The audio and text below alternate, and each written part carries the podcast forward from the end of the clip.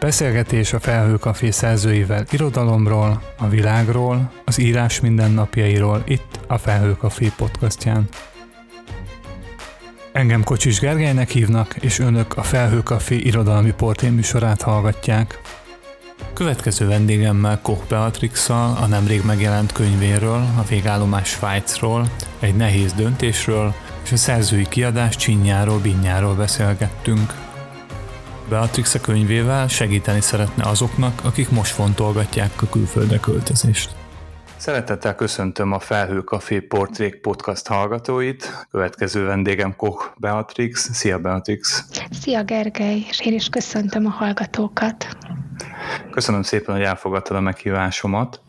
A mostani beszélgetésünknek az az apropója, hogy nemrég jelent meg a könyved, és ennek kapcsán szeretnék egy pár kérdést feltenni. Ugye a könyved alapvetően arról szól, hogy a családoddal lassan most már 10 éve úgy döntöttetek, hogy kiköltöztek egy másik országba, konkrétan Svájcba.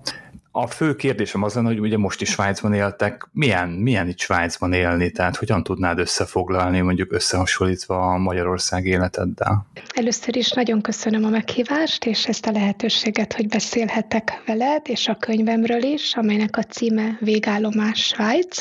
Más egy kicsit most így visszatekinteni, nyilván arra, hogy milyen most itt élni, illetve milyen volt, mikor idejöttünk. Most már nagyon megszoktuk, hogy itt élünk, és most már egy kicsit az furcsa, amikor hazalátogatunk Magyarországra, és a régi megszokásokkal, berögzültségekkel találkozunk.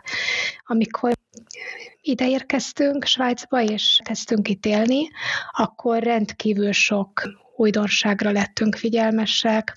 Egyrészt az embereknek az egymással való viselkedése, tehát nagyon jellemző, hogy köszönnek egymásnak, barátságosan, figyelmesek, udvariasak. De ez egy ilyen felszínes köszönés, igen, mint mondjuk igen. Az Egyesült Államokban, hogy köszönünk, de egyébként nem érdekel, hogy mi van velünk. Így van, nagyon felszínes, viszont nagyon udvariasnak és barátságosnak tűnik, különösen az elején, illetve hát azt tetszett még ugye nagyon mindannyiunknak, hogy nagyon nagy a tisztaság, a rend, a nyugalom, a csend, a lakókörnyezetekben is, társasházakban is figyelnek egymásra a szomszédok, nem végeznek zajos tevékenységeket, ezek mind nagyon feltűnőek voltak így már az elején, és egy kicsit, mintha mi is így féltünk volna attól, nehogy különösebben zavart okozzunk ebben a rendszerben, tehát nekünk nagyon meg kellett zabolázni magunkat, és figyelni arra, hogy ne hangoskodjunk. Gyerekekre hogy lehet ilyen hangtópítót szerelni, hogy még ne rohangáljanak a lakásban, meg ne ugraljanak a kanapén, meg ilyenek? Szerintem nem lehet. Tehát nekünk egy szerencsénk volt, hogy már viszonylag nagyok voltak, és ők ezt felfogták és megértették,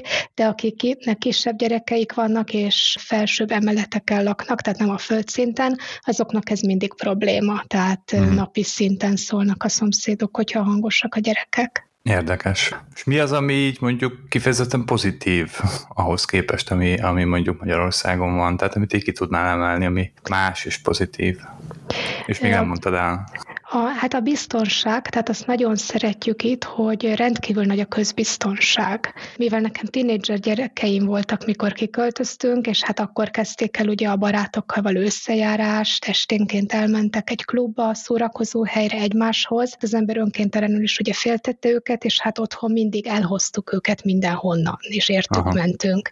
Itt viszont ez teljesen megszűnt, és ők egyedül közlekedtek hajnalban éjszaka is, és soha semmi atrocitás nem történt egyikükkel sem. János. Ez azt gondolom, hogy megfizethetetlen, hogyha tudod, hogy a 9 éves gyereked egyedül átmehet az iskolába, és hazajöhet, és semmi baja nem lesz, illetve hogy a tínédzser lányok is éjszaka egyedül közlekedhetnek minden probléma nélkül. Tehát ez nekünk nagyon fontos volt, és jó volt, illetve az anyagi értékeknek a biztonsága is. Tehát itt jóval jobb márkájú autókkal közlekedik mindenki, és nagyon ritkán hallani arról, hogy valakinek ellopták volna az autóját, betörték volna, kiszedtek volna valamit a kocsiból. Tehát ezek nagyon ritka események. Ilyen módon a biztonság az nagyon fel is értékelődött számunkra. Hát nagyon megszoktuk, hogy itt tulajdonképpen szinte nyitva lehet hagyni a bejárati ajtót, és semmi probléma sincs. Nekem is volt ilyen élményem Dél-Olaszországban, csak ez egy kicsit más hangulatú volt, ugyanis egy ügyvédtől vettünk ki egy lakást, és akkor mondtam, hogy így mennyire kell figyelni, ez így Nápoly alatt volt, ugye közbiztonság, és mondta, hogy semmit nem kell, mindenki itt a barátom, akár az autót is nyitva hagyhatjuk. Ugye azt gondolom, ez nem teljesen ugyanaz a biztonság, amit te itt említettél, de azt hiszem, hogy értem, amit mondasz. Illetve hát a természet, tehát Magyarországon is gyönyörű a természet, Ausztriában is. Én nagyon szeretem a hegyeket, tehát engem lenyűgöznek a hegyek, úgyhogy én itt folyamatosan élvezem ezt a gyönyörű tájat, a jó levegőt, nagyon jó a levegő minősége, a víz minősége, itt lehet abszolút inni a csapvizet folyamatosan, tehát ezek mind olyan dolgok, amik nagyon-nagyon pozitívumok, így a mindennapi életben is. Kicsit akkor kanyarodjunk oda-vissza, amikor ez a döntés megszületett, ugye a könyv ezt elég részletesen taglalja, hogy hogyan született. Talán nem minden hallgató olvasta, egyébként itt is bátorítom őket, hogy olvassák el, érdekes nagyon a könyv. Tehát hogy született ez a döntés, milyen körülmények között? Ez a döntés, ez igazából hát most már ugye 10 évvel ezelőtti gazdasági válság idején született meg. Tudni kell, hogy mind a ketten építészek vagyunk a férjemmel, és az építőiparra nagyon erősen kihatott az akkori gazdasági válság, és Magyarországon különösen erős volt. Tehát rendkívül sok építészirodában, illetve építőipari cégekben visszaépítések történtek, munkahelyek szűntek meg, és ez a mi munkánkat is veszélyeztette, illetve hát a karrierünkben egy visszalépést jelentett. Nem voltak olyan jó előrelépési lehetőségek, illetve korán sem voltak többi olyan jó projektek, mint korábban, amelyekkel korábban a bankok foglalkoztak, többlakásos házak építésével, szállodák, irodaházak építésével, ezek egyszerre megszűntek. Ilyen módon nagyon nehéz volt előre tervezni. És hát a gyerekeink is pont egy olyan korba értek, amikor szükségük volt arra, hogy hát mi anyagilag is nagyon jól tudjuk őket támogatni. Hát úgy láttuk, hogy más országokban ennek a gazdasági válságnak már korán sincs olyan erős lenyomata, mint Magyarországon. Én hallottam az osztrák kollégáktól, svájci kollégáimtól, németektől, hogy ők már igazából túl vannak ezen, és keresik külföldről a munkaerőt. Tehát nekem voltak ilyen információim is. Egy inspiráció is ért bennünket, mikor a férjem nagybátyját meglátogattuk Kuwaitba, ő meghívott bennünket, és elmesélt az élettörténetét, hogy hogyan került ki 30 évvel ezelőtt, akkor még szocialista Magyarországból, és hogyan kezdett ott új életet. Nagyon inspiráló volt maga a történet, ahogy elmesélte, és hát ugye elkezdtünk mi is ezen gondolkodni, hogy hát lehet, hogy ez számunkra is egy jó lehetőség lenne máshol elkezdeni egy karriert, illetve máshol élni, és a gyerekeinknek is nyilván ott egy jobb indítatást biztosítani. Tehát akkor igazából volt egy pozitív élmény előttetek, és akkor utána közvetlenül már el is döntöttétek, vagy azért kellett egy kicsit gondolkodni? Hát ez egy hosszú gondolkodási folyamat volt, illetve sok vitánk is volt a férjemmel, mert hol akartunk menni, hol nem akartunk menni, hol egyikünk akart inkább, a másik nem. Én voltam különben inkább az, aki mindig azt pártolta, hogy próbáljuk meg, tehát rajtam van az egésznek a felelőssége a mai napig, mert én rángattam bele az egész családot ebbe. Ennek kapcsán lehet egy kérdésem, ugye fölkészültem itt erre a beszélgetésre, ahol elmondtad, vagy leírtad korábban, hogy te alapvetően egy német anyanyelvű, vagy sváb anyanyelvű családból származol. Mennyire van ennek kapcsolata ehhez, hogy azért nálad a német nyelv azért egy sokkal eszenciálisabb része az életednek, mint gondolom a férjednek? Hogyne, tehát nekem a német az igazából, ez volt az ugródeszka, hogy úgy mondjam. Tehát az, hogy én egy sváb családból származom, ez megkönnyítette az utat abban nekem mindig, hogy németül könnyebben tudtam kommunikálni. Lehetőségem volt egy osztrák cég magyarországi leányvállalatánál elhelyezkedni. Közben ez a cég ez nagyon jó cég volt, és ott tudtunk külön még nyelvórákat is venni, illetve volt lehetőségünk arra, hogy az osztrák kollégákkal szakmai konzultációkat folytassunk. Tehát ez számomra csak pozitív volt a nyelv szempontjából is, és hát adódott ebből fakadóan, hogy német nyelvterületen keressünk munkát, mivel Nekem tényleg jól ment a nyelv, a szakmai nyelv is, voltak is kapcsolataim, illetve olyan cégekkel dolgoztam én már korábban együtt, amiket referenciaként be lehetett vinni az én önéletrajzomba, és ez így segített ebben a folyamatban. Kicsit ugorjunk itt az időben, tehát kimentetek már Svájcban, és ahogy olvastam a könyvet, és olvastam azokat az anyagokat, amiket elküldtél, ezt egyfajta kézikönyvnek is gondolod. Össze tudod foglalni egy-két mondatban, hogy mik azok a legfontosabb, mondjuk a két legfontosabb olyan dolga, amit annak javasolsz, aki egyébként hasonló cipőben van. Most is azért egy, hát talán kicsit másmilyen válság, de azért egy elég komoly válságban van így a világ is, meg ez az ország is. Tehát mi az a két legfontosabb dolog, amit itt tudnál javasolni, ha valaki éppen ezen gondolkodik? Visszatérve egy kicsit arra, hogy miért kézikönyv. Azért kézikönyv, mert nagyon sok praktikus tanácsot adok mindazoknak, akik talán éppen Svájcban készülnek egy új életre. De természetesen ez átfogó értelemben is. Végigmegy azokon a helyzeteken, illetve azokon a lehetőségeken, amelyek érni fogják az embert, hogyha külföldre költözik. Tehát az én személyes tanácsom igazából az lenne, hogyha valakiben bent van ez a vágy, hogy ő külföldön szeretne élni, dolgozni, tanulni, akkor ne adja fel az első néhány próbálkozás után, hogyha nem sikerül, mert nekem is 150 helyre kellett elküldeni az álláspályázataimat, mire végre eljött az első interjú, amikor meghallgattak személyesen. Tehát azt gondolom, hogy nem szabad feladni, hanem addig kell küldeni, addig kell próbálkozni, amíg sikerülni fog. A másik talán pedig az lenne, hogy nem kell megijedni a nehézségektől, tehát amikor az ember belekerül ebbe az egész folyamatba, lesznek nyilván nehézségek, el kell utazni egy interjúra, meg kell írni a leveleket, kommunikálni kell, illetve amikor már összejön az állás, akkor fog szembesülni nagyon sok olyan dologgal, intéznivalóval, adminisztrációval, amelyek akkor következnek be, de ezektől nem szabad megijedni, ezek egy idő után már természetesek lesznek, és sokkal könnyebben fogják kezelni őket. Köszönöm szépen itt a jó tanácsokat a hallgatók nevében is. Szerintem ezek mindenképpen hasznosak, tehát én is éltem egy kicsi időt külföldön, tehát tudom, hogy igazából belevágni nagyon nehéz, mire az ember azt a döntést meghozza, hogy akkor tényleg csapot-papotot hagy, és akkor valamilyen másik országba új életet kezd. Térjünk rá egy picit a könyvnek az írására, meg egyáltalán az írással való foglalatoskodásodra. Ugye olvastam rólad, hogy nagyon szerettél már nagyon kicsi korod óta olvasni, ugye van is erről nagyon kedves anekdotikus történet az iskolában, talán azt is érinthetjük. Aztán utána érdekelne az a momentum, amikor olvasóból átventél egy olyan pozícióban, amikor már úgy érezted, hogy írni kéne és írni szeretnél. Igen, ahogy említetted, valóban egész kicsi koromtól nagyon-nagyon szerettem olvasni.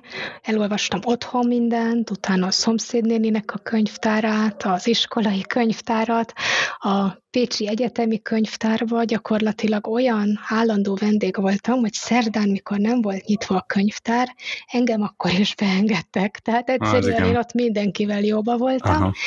És rengeteget olvastam az iskolai tananyagokhoz is, tehát én mindig úgy pluszban még 5-10 könyvet biztos, hogy elolvastam, nagyon gyorsan olvasok ugyanis, tehát ez számomra nem megterhelő. Az anekdota, amit említettél, az pedig a háború és békével kapcsolatos, amikor harmadikos voltam, akkor kezdtem el olvasni, és hát bevittem a napközibe, mert hát most mit csináljak napközi idő alatt, szerettem olvasni, és hát észrevette a tanárnő, hogy azt olvasom, teljesen megdöbbent, és mondta, hogy ezt most azonnal csukjam be, vigyem haza, és mondja meg a szüleimnek, hogy egy harmadikos gyerek nem olvashatja ezt a könyvet. Aha. Úgyhogy így kezdődött, és az írás pedig tínédzser éveim alatt szerintem nagyon sokakkal együtt, tehát én is akkor elkezdtem írni ugye verseket, megpróbáltam feldolgozni a tínédzser létnek a nehézségeit, és ezek leginkább verses formában jöttek ki. Utána ez teljesen elmaradt, tehát azóta talán, ha 2 szabad verset írtam összesen, akkor sokat mondok, de bejött a próza. Ezt így hova tegyük így az élet történetedbe, amikor elkezdték prózákat írni? Egy pár kis szösszenetet írogattam már a gyerekek mellett is, amikor kisebbek voltak, de tényleg csak egy-két nyaralási emléket, egy biciklizés történetét, tehát ilyeneket dolgoztam fel így magamnak, hogy megmaradjanak, de nem is gondoltam rájuk soha komolyabban. Úgy pont a svájci kitelepülésünk előtti időszakban, tehát egy körülbelül egy olyan 2-3 évvel azelőtt, hogy Svájcba kiköltöztünk, akkor kezdtem el írni, és számomra is teljesen váratlanul, így elkezdett a fejemben összeállni egy történet, egy családtörténet, és hogy gyorsan le akartam írni, és leültem a géppel, és tényleg csak azt vettem észre, hogy már 4-5-6-7-8 oldal megtelik szavakkal, és elindul egy történet. És ez egy sváb családtörténet volt, ami engem mindig is foglalkoztatott, hogy vajon hogyan jöttek egykor az őseim Németországból Magyarországra. Ugye erről hallottam a szüleimet is, illetve hát idősebb rokonokat is, ilyen történeteket mesélni, de nem ezek volt... Ezek ilyen szájhagyomány útján voltak meg. Igen, szájhagyomány, és nem egységesek ezek a történetek. Tehát mindenki máshogy meséli el az évszámokat, és máshova teszi. Tehát... Na, mindenki a saját hőstetteit emelik ki belőle, ez ahogy kell egy jó családban, igen. Így van. Úgyhogy ez engem nagyon érdekelt és foglalkoztatott, és örültem ennek a történetnek, és utána egyre több kialakult. Nem csak ez a történet, hanem akkor elkezdtem megfigyelni másoknak az életét, lejegyeztem, kicsit átírtam, egy fikció lett belőle, és így alakultak kis novellák. Aztán ezeket elkezdtem egy blogszerű honlapra feltenni, de nem nagyon mertem én ezt hangoztatni így még senkinek, hogy én írogatok, csak hát úgy szépen óvatosan, lassan publikáltam őket, és közben a férjem tanácsára angolul is lefordítottam őket. Értem. És ennek nagyon örülök, hogy ő erre engem bíztatott, mert... És hogy nem németre? Németül nagyon nehéz írni. Tehát a német nyelvtan az valami teljesen különleges és nehéz dolog. Számomra még most is, így is, hogy sváb családból származom, és már 8 éve Svájcban élek, de irodalmi német az egy nagyon-nagyon magas fokú német. Tehát én azt nem tudom, hogy valaha tudom-e majd művelni. Olvasni szeretem, de leírni nem tudom sajnos. Értem. Az angol az egy egyszerűbb nyelv, bár az angol a harmadik nyelvem, tehát azt sokkal később tanultam meg, mint a németet, de mégis könnyebb angolul írni. Akkor elkezdted ezeket a novellákat megjelentetni ezen a honlapon. Igen. És így hol történt így az áttörés, mikor azt mondtad, hogy akkor széthúzzuk a függönyt, és megmutatod magadat így az olvasók előtt? Igazából nem... nyitottam, tehát nem volt egy nagy nyitány sohasem, vagy egy nagy függöny elhúzás. Néha úgy feltettem a saját Facebook oldalamra is egy-egy novellát az oldalamról, hogy lássák, hogy én ezzel is foglalkozom, de annyira komolyan nem raktam ezt az egész dolgot reflektorfénybe. Ami igazán elindította azt, hogy komolyabban foglalkoztam vele, az viszont maga a Péterfy Akadémia volt. Tehát az, hogy beiratkoztam a kreatív írás kurzusba. Ugye itt most eláramolhatunk egy műhely titkot, ugyanis mi 2 kurzust is talán, vagy egy kurzust, már nem emlékszem. Egy kurzust közösen végeztünk, egy adott csoportba jártunk, az szerintem nagyon jó csoport. Nagyon jó volt, így van. És mit adott hozzá így a korábbi eszközkészletedhez az akadémia, tehát mivel tudtad a saját írásaidat jobbá tenni? Rengeteget. Én tudtam magamról, hogy amatőr vagyok, tehát egy amatőr író, ugye építész végzettségem van, tehát nem mondhatom azt, hogy bölcsész végzettségem lenne, vagy bármi ilyesmi, azon kívül, hogy nagyon szeretek olvasni, más igazán nem volt a tarsolyomban. Tehát nagyon sokat kellett tanulnom, mindazt, hogy hogyan épül fel a cselekmény, milyen egy jó párbeszéd, milyen amikor sejtetünk valamit, vagy amikor beleviszünk feszültséget egy történetbe. Ezeket mind nagyon klasszul meg lehetett tanulni Gergelynek az órái alatt. Az első kurzust azt igazából online végeztem, tehát én mindig elküldtem a házi feladatot, ő pedig válaszolt rá. Nagyon jól működött ez is, de ugye sokkal jobban szerettem a másik tanfolyamot, amikor láttuk egymást, interaktív volt, sőt, még egymás szövegeit is el tudtuk olvasni, véleményezni tudtuk, tehát az még sokkal-sokkal többet adott ehhez hozzá.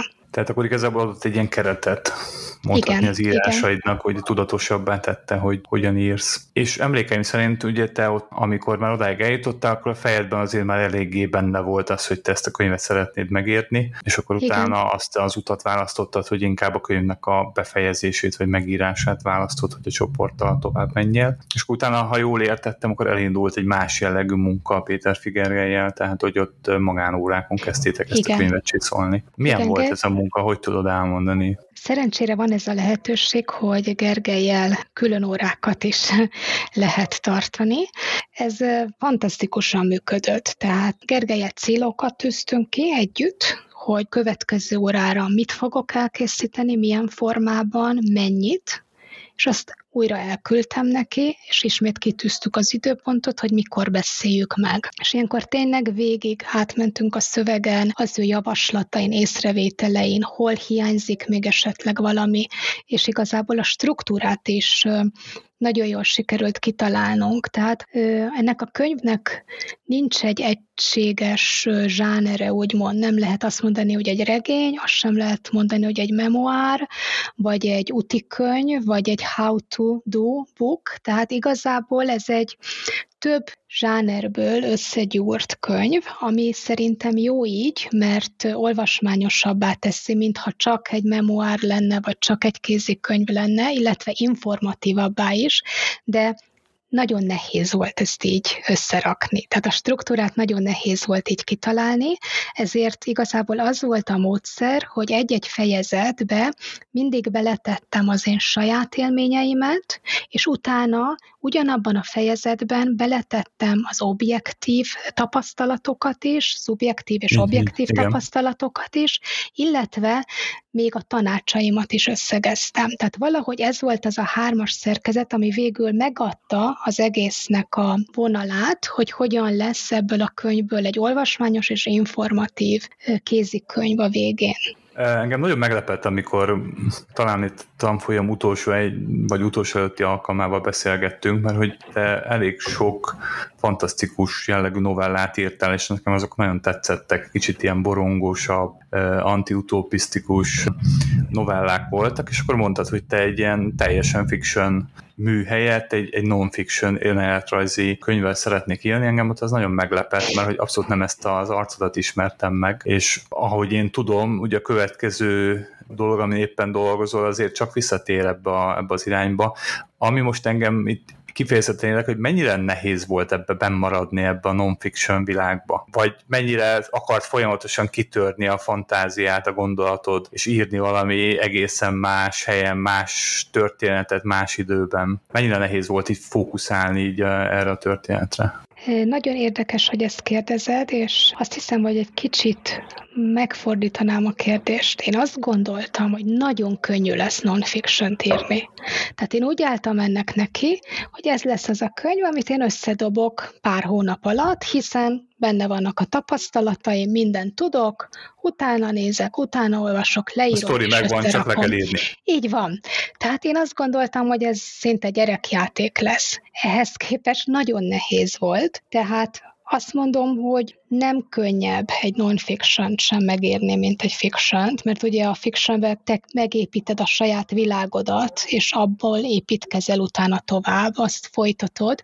A non-fiction-ben viszont rettenetesen kell figyelni arra, hogy a tények, amiket leírsz, tényleg megállják a helyüket, jók legyenek, ne tudjanak belékötni, stb. Tehát ez is nehéz. Nem volt könnyű elválasztani valóban a non-fiction írást, a fiction írástól, ez is vezetett ahhoz különben, hogy nem mentem tovább a csoporttal, nem értem. Haladtam utána tovább, mikor befejeződött az a kurzus, mert úgy éreztem, hogy rengeteg energiámat úgymond elveszi az, hogyha fiction-öket kell folyamatosan a kurzus házi feladataira írnom, és egy-egy novellának a megírása, az annak a világnak a felépítése, az rengeteg energia, rengeteg idő, és mindezt igen, inkább a könyvemre szerettem volna fordítani. Mert kicsit persze fájt az embernek, hogy meghozza ezt a döntést, de úgy éreztem, hogy muszáj meghoznom. különben egyik sem fog előre haladni. És mennyire törtél ki időnként, most így nagyon képletesen mondom, ebből a börtönből, tehát hogy időnként megengedted, hogy minden két hétben 2 órát egy kicsit mást is írhatok, vagy pedig ilyen nagyon szigorúan, monotonon csak a könyvön dolgoztál? Egy kicsit bizony a háttérben dolgoztam azon a könyvön, amit most írok. Tehát azért egy picikét azt fejlesztettem tovább, gondolkodtam rajta, írtam bele, kutattam ahhoz is, utána olvastam forrásanyagoknak, nem hanyagoltam el, tehát egy nagyon pici párhuzamos munka zajlott, és azt gondolom, hogy ez is jó volt. Ugye te egy nagyon kreatív ember vagy, és nem csak írsz, hanem képzőművészeti alkotásokat is készítesz. Ez túlzás. Ezek ilyen teljesen gyerekes kollázs illusztrációk. Ez így van, de hát a könyvnek a borítója is többek között ugye a te kezetet dicséri. Én szerintem azok nem olyan gyerekesek, nem kifejezetten tetszenek, bár lehet, hogy én magam vagyok gyerekes, nem tudom. De nekem tetszenek, szerintem nagyon vidámak, és én így abszolút el tudom ezt képzelni, hogy egy szobát, egy ilyen kép abszolút feldoljon és jó hangulatúvá tegyen. Én szeretem az ilyen jellegű ábrázolásokat. Tehát igazából az a kérdés, hogy van két típusú alkotói folyamat, kreatív alkotói folyamat, írni, és valamilyen képzőművészeti alkotás, kollást elkészíteni. Ugyanúgy működik ilyenkor az agyad? Tehát maga az alkotási folyamat az ugyanilyen, valamit elképzelsz, és utána megvalósítasz, vagy hogy egy picit azért különbözik? Különbözik. A kollázs az szerintem senki sem fogja ezt most nekem elhinni, de eszméletlenül relaxáló dolog. Tehát ott van előtted egy halom papír, és ollóval vagdosol, mintha egy kisgyerek lennél, és ragazgatsz, és ebből létrejön valami szép dolog a végén, vagy hát legalább ami nekem tetszik, és vállalni tudom, és nagyon-nagyon kikapcsol. Tehát teljesen másféle alkotási folyamat, mint az írás. Persze a végeredménye szintén egy optikailag elfogadható alkotás lesz, és az az érdekes, hogy néha a kettő támogatja egymást. Tehát amikor például nem tudok olyan jól írni, érzem, hogy most nem megy annyira, akkor egyszerűen előveszem a papírjaimat, a dobozaimat, és elkezdek valamit vágni és ragasztani. És miután alkottam valamit a kezemmel, utána megint jobban megy az írás. Az agyat bekapcsolja. Igen. És ennek örülök, és ezt ki is használom azóta tudatosan. Értem. Érdekes. Lehet, hogy én is majd próbálok, mert biztos, hogy vannak olyan napok, amikor egyszerűen ott ülsz a gép előtt, és így csikorognak a szavak a kezed alatt. Na, nem tudom, nekem is még ki kell találnom valami hasonló manuál terápiás feladatokat. A következő kérdésem az, hogy ugorjunk egy picit az időben, tehát ugye a Gergellyel mentetek végig könyv elkészítésének a folyamatán, és akkor összeállt az első kézirat. Úgy tudom, hogy ezt egy magánkiadásba adtad ki talán, vagy hogy hogy nézjen ennek? Szerzői kiadás. Milyen élmény volt egy ilyen? Ez ugyanolyan, mint egy projekt, nem? Tehát egy projektet végigtolni, tehát építészként, ahogy olvastam, elég sok projektet végigtoltam. Miben különbözik egy ilyen kiadási projekt, mondjuk egy valamilyen nagyobb építési projekttől? Azért különbözik, mert hiába szerzői kiadásnak hívják, azért a kiadó rengeteg gondot levesz az ember válláról. És mivel tudom, hogy sokan hallgatják olyanokat, a Felhőkafé podcastját, akik szintén írnak és készülnek kiadásra, ezért nagyon szívesen adok most tényleg tippeket, hogy ez hogyan zajlik. Tehát ez a szerzői kiadás, ez tulajdonképpen annyi, hogy én megfinanszírozok valamennyi példányszámú könyvnek a nyomtatását. Azt teljesen én előre finanszírozom. Mikor ezek elkészülnek, a kiadó vállalja ezeknek a terjesztését, és én ebből kapok utána egy hasznot. Ami a végére ugyanoda jön ki, mint hogyha egy hagyományos kiadói szerződésem lenne, és kapnék belőle 8-9%. Tehát a végeredmény számomra, mint író számára teljesen ugyanaz, viszont egy kisebb kiadó egy teljesen új szerzővel szívesen szóba áll, és ez történt az én esetemben is, tehát első könyves szerző, egy kisebb kiadó, azt mondta, persze, tetszik a könyv, volt már ilyen egy pár éve nálunk, Svájcról, és most nagyon szívesen kiadnánk valami hasonló témájút. És így kerültem én be az Aposztróf kiadónak az írói közé gyakorlatilag most. csak én úgy érzem, hogy ez egy pozitív élményként élted meg, tehát, hogy eleve egy könyv kiadása szerintem ez egy nagyon nagy élmény, de hogy magát a szerzői kiadást is egy kifejezetten pozitív élménynek hallom így ki a hangodból. Igen, nem csalódtam, és nagyon professzionális jó munkát végeztek, tehát szépen dolgoztak határidőre, teljesítették, amiben megállapodtunk, tehát abszolút pozitív. Ismerve téged ezek fontos dolgok, tehát el sem merem képzelni, ha valaki ezt nem így csinálta volna. Igen, ezek fontosak voltak számomra, de meggyőző volt az a pár telefonbeszélgetés, amit folytattunk, tehát azért nem hagyatkoztam csak az e-mailre, szerettem volna megérzésből is egy kicsit meglátni, hogy mégis ki a partnerem, ezért telefonáltunk is többször, és mindig pozitív volt a benyomásom. Mióta van kint a könyv? Mióta vásárolható? Meg most valószínűleg egy hónapja, ugye?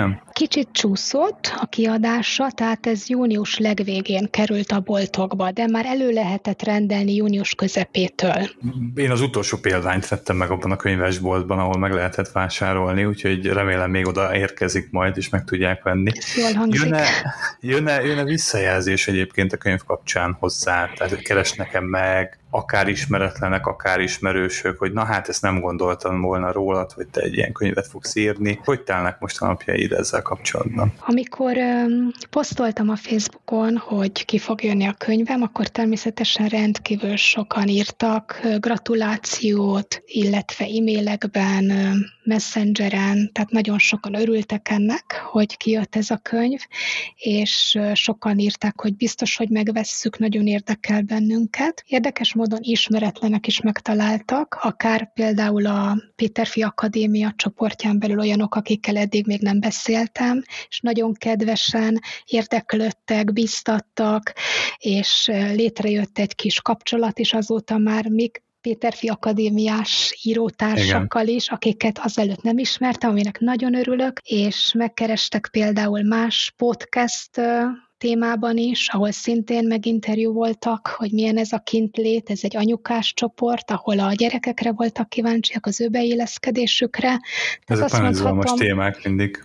Igen, azt mondhatom, hogy ahhoz képest, hogy én semmi marketing tevékenységet nem fektettem ebbe az egészbe bele, nem panaszkodhatok. Most, hogy így megjelent ugye az első könyved, már így említetted egy pár szóval, hogy dolgozol a másikon, ami visszatér ebbe kicsit ebbe a fictionos részbe, arról mit érdemes tudni? Tehát ez egy, nem tudom, nagy harcolós, űrszörnyeteges valami, vagy sokkal inkább azért így a családregények környékére kalandozol? Ez egyik sem, ez egy olyan különleges történet, ami kipattant egyszerűen egy feladat kapcsán a fejemből, és egy különleges világgal pattant ki, és úgy kezdtem el írni az egészet, hogy tulajdonképpen volt előttem egy kép.